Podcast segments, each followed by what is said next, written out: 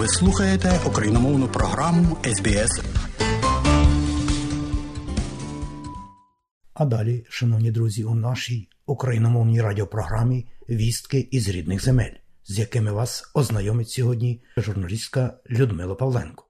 В Україні, яка продовжує протистояти повномасштабному російському вторгненню після кількаденного затища, знову почастішали масштабні повітряні тривоги. Зокрема, під час тривоги вночі проти 6 березня сили протиповітряної оборони України збили 13 з 15 дронів камікадзе шахід, запущених російськими військовими по Україні. Про це повідомив речник командування повітряних сил збройних сил України Юрій Ігнат в ефірі єдиного телевізійного марафону. Було запущено дрони саме з північного напрямку. Так, дрони Камікадзе Шахет 136-131 іранського виробництва. Атакували з півночі, атакували центральні східні області. Останнім часом російські військові від масованих ракетних ударів переходять до точкових. Як поінформувала керівниця прес-центру сил оборони Півдня Наталія Гуменюк, нова тактика російської армії це намагання заплутати українську протиповітряну оборону. Вони дійсно вишукують нову тактику. Ми вже говорили, що їх не задовільняє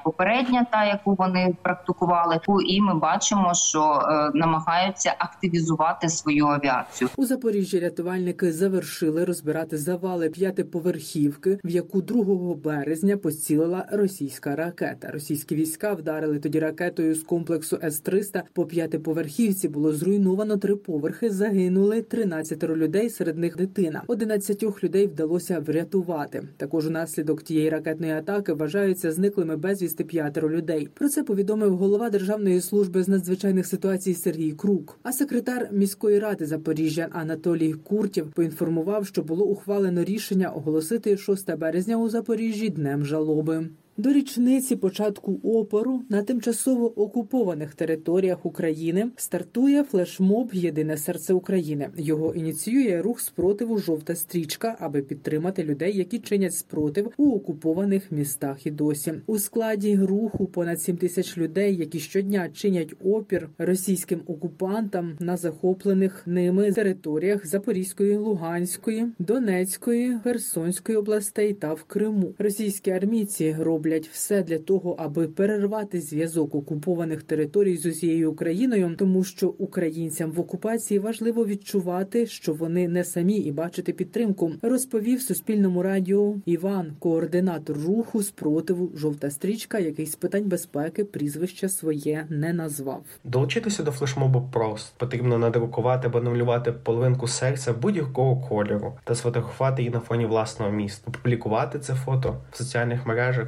хештегом Єдине серце України та тегом YellowRibbon.ua. Також можна зробити світлину в інстаграм, використовуючи спеціальну маску з лівою половинкою серця, яка доступна в аккаунті YellowRibbon.ua. Українці в окупованих містах зроблять фото з другою жовтою половинкою серця у кольорі спротиву. Таким чином, серця символічно з'єднаються по всій території. Організатори поєднають деякі фото у колежі, які будуть опубліковані на сторінках руху спротиву жовта стрічка у соціальних мережах у березні 2014 та 2022 років. Десятки тисяч українців виходили на мітинги у тимчасово окупованих містах. Нині опір по всіх окупованих територіях продовжується підпільно. Учасники руху спротиву жовта стрічка малюють про українські плакати та графіті, пов'язують жовту стрічку як символ опору російській окупації та щодня нагадують, що Україна єдина і неподільна.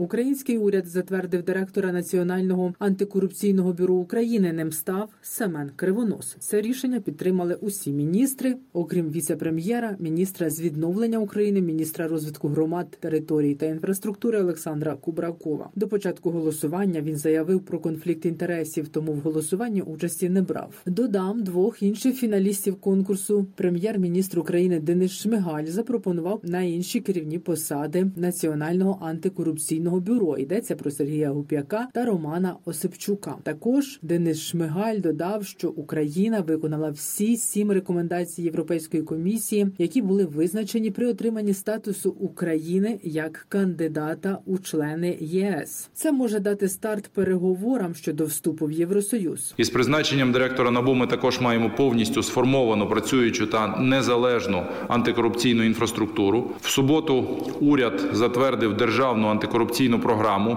Паралельно ми вже реалізовуємо комплекс антикорупційних заходів, спрямованих на запобігання корупції. Додам, що до призначення на посаду директора Національного антикорупційного бюро Семен Кривонос обіймав посаду голови Державної інспекції архітектури та містобудування України. Попередній директор НАБУ Артем Ситник закінчив свою семирічну каденцію у квітні минулого року. Відтоді антикорупційне бюро тимчасово очолював перший заступник голови Гізо Углава. До ситуації на фронті Кремінна та Білогорівка залишаються найгарячішими точками Луганського напрямку. Тут продовжуються запеклі бої. Про це розповів голова обласної військової адміністрації Луганщини Сергій Гайдай. Постійні атаки, постійні намагання наступати важкою технікою і піхотою. Воно по різному відбувається, тому що десь після потужних атак вони відтягуються назад, поповнюють свої ряди там, де багато в них втрат, і потім через день, через два знову там намагаються йти в наступ. Все це супроводжується величезною кількістю артобстрілів. Російське військо активізувало атаки на Авдіївському напрямку Донеччини. Ситуація напружена. Українські військові тримають оборону. Про це повідомляє прес-служба Міністерства оборони України. Бійці 110-ї окремої механізованої бригади імені генерала Хорунжого Марка Безручка про ситуацію на передовій Авдіївського напрямку кажуть, що тамтешня ситуація є наслідком тактики випаленої землі, яку традиційно застосовує російська армія. Постійні обстріли з артилерії. Нас вже майже живого місця тут немає. Важкувати зараз, але ми тримаємось. Нас іншого випадку немає. Ми повинні це робити. Крім нас. Більше це ніхто не зробить. Російські армійці намагаються продавити фланги української оборони у Бахмуті на Донеччині. Проте сили української оборони тримають позиції. Про це йдеться у зверненні українського бійця Державної прикордонної служби.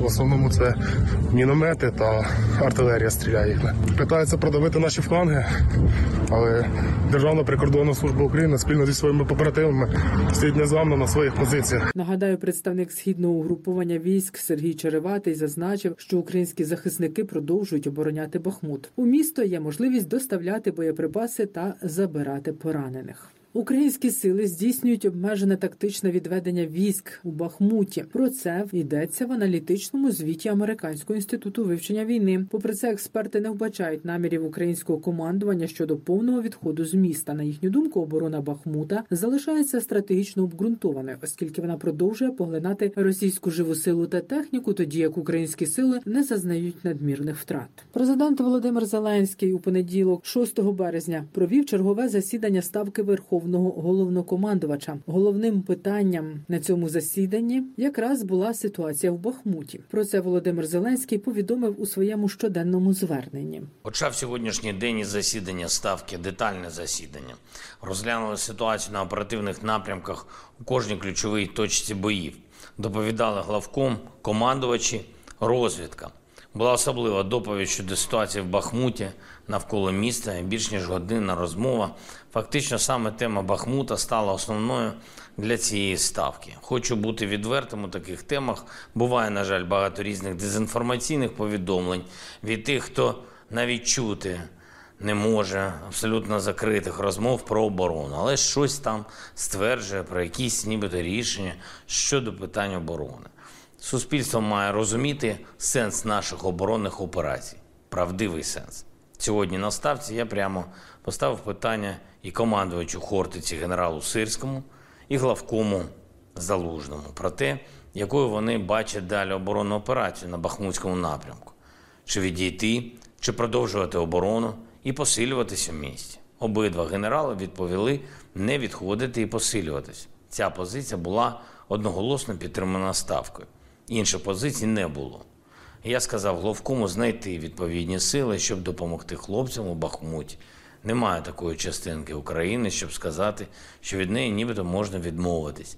Немає такого українського окопу, в якому стійкість і героїзм наших бійців були б нібито нецінними. Президент також відреагував на відеозапис розстрілу беззбройного чоловіка. Після його слів Слава Україні. Такий ролик упродовж дня швидко поширився соцмережами. Окупант вбиває за сам факт, що ми українці, за одне тільки слово про Україну, за нашу мрію про Україну, за наше життя, життя українців. І ми знищуємо окупанта всюди. всюди, де це дає результат для України. Бахмут дав і дає один з найбільших результатів за час цієї війни, за час цієї битви за Донбас. Я дякую кожному солдату, хто б'ється на цьому найскладнішому напрямку, хто б'ється за всі частини нашої держави на всіх напрямках. Ми боронимо і будемо боронити кожну частинку України. Прийде час, звільнимо кожне місто, кожне село нашої держави і змусимо окупанта відповісти за кожен постріл проти України, за кожну підлість проти українців. Якщо зможемо юридично, значить юридично, зброєю, значить зброєю. Завдяки нашій єдності, завдяки нашій рішучості, завдяки тому, що ми цінуємо всю Україну і кожного українця. Ми точно знаємо результат цієї війни. І з перших днів війни знаємо, в Україні завжди звучатиме Слава Україні! І мільйони завжди відповідатимуть Героям слава! Завжди. Саме так буде. Україна не забуде подвигу кожного і кожної, чиє життя навіки дало волю для України. Сьогодні з'явилося відео, як окупанти по звірячому вбили воїна, який хоробро сказав їм у вічі Слава Україні! Хочу, щоб ми всі разом у єдності відповіли на його слова Герою слава! Героям слава! Україні! Слава! І ми знайдемо вбивць. Уповноважений Верховної Ради з прав людини України Дмитро Лубінець відправив відео про розстріл беззбройного українського військовополоненого міжнародним партнерам України та колегам-омбудсманам як свідчення про черговий військовий російський злочин. А міністр закордонних справ України Дмитро Кулеба написав у Твіттер, що закликав офіс прокурора міжнародного кримінального суду розслідувати обставини розстрілу українського військовополоненого. Людмила Павленко, Київ для СБС Аудіо. І далі нагадуємо, що україномовна програма СБС щодня подає вістки з рідних земель та огляд новин бюлетеня СБС. Заходьте на нашу веб-сторінку www.sbs.com.au Ukrainian і також на нашу сторінку у Фейсбуці. Ви можете слухати наші радіопрограми також і через мобільні додатки App і Google Play.